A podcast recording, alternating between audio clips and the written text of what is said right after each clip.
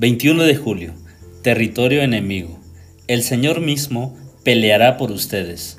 Éxodo 14, 14.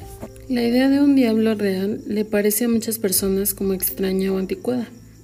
La tendencia popular actual es echarle la culpa a los problemas y a la genética, los gobiernos, los ambientes.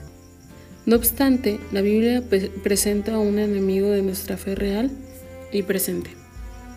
Su nombre es Satanás.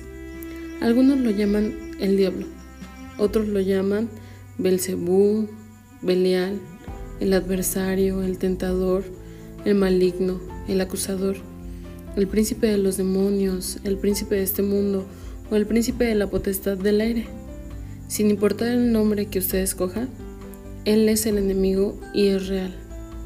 No es un personaje lindo e inofensivo de las caricaturas. No es una contraparte oscura e imaginaria del conejo de la Pascua. Es el ángel caído invisible y vigoroso llamado Lucifer, quien codició el alto lugar que solo Dios puede ocupar. Se rebeló y desobedeció y quiere que usted y yo hagamos lo mismo. Su enemigo el diablo anda por ahí como un león rugiente buscando a quien devorar. Primera de Pedro 5:8. Cualquier persona que se ha atrevido a acercarse a Dios ha sentido el ataque de Satanás. Satanás inicia, incita, aparta, persuade, ata, enseguece y gobierna. Tiene un objetivo, hurtar, matar y destruir. Juan 10:10. Satanás lo tiene en la mira.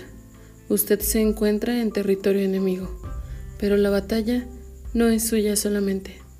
Dios pelea por usted.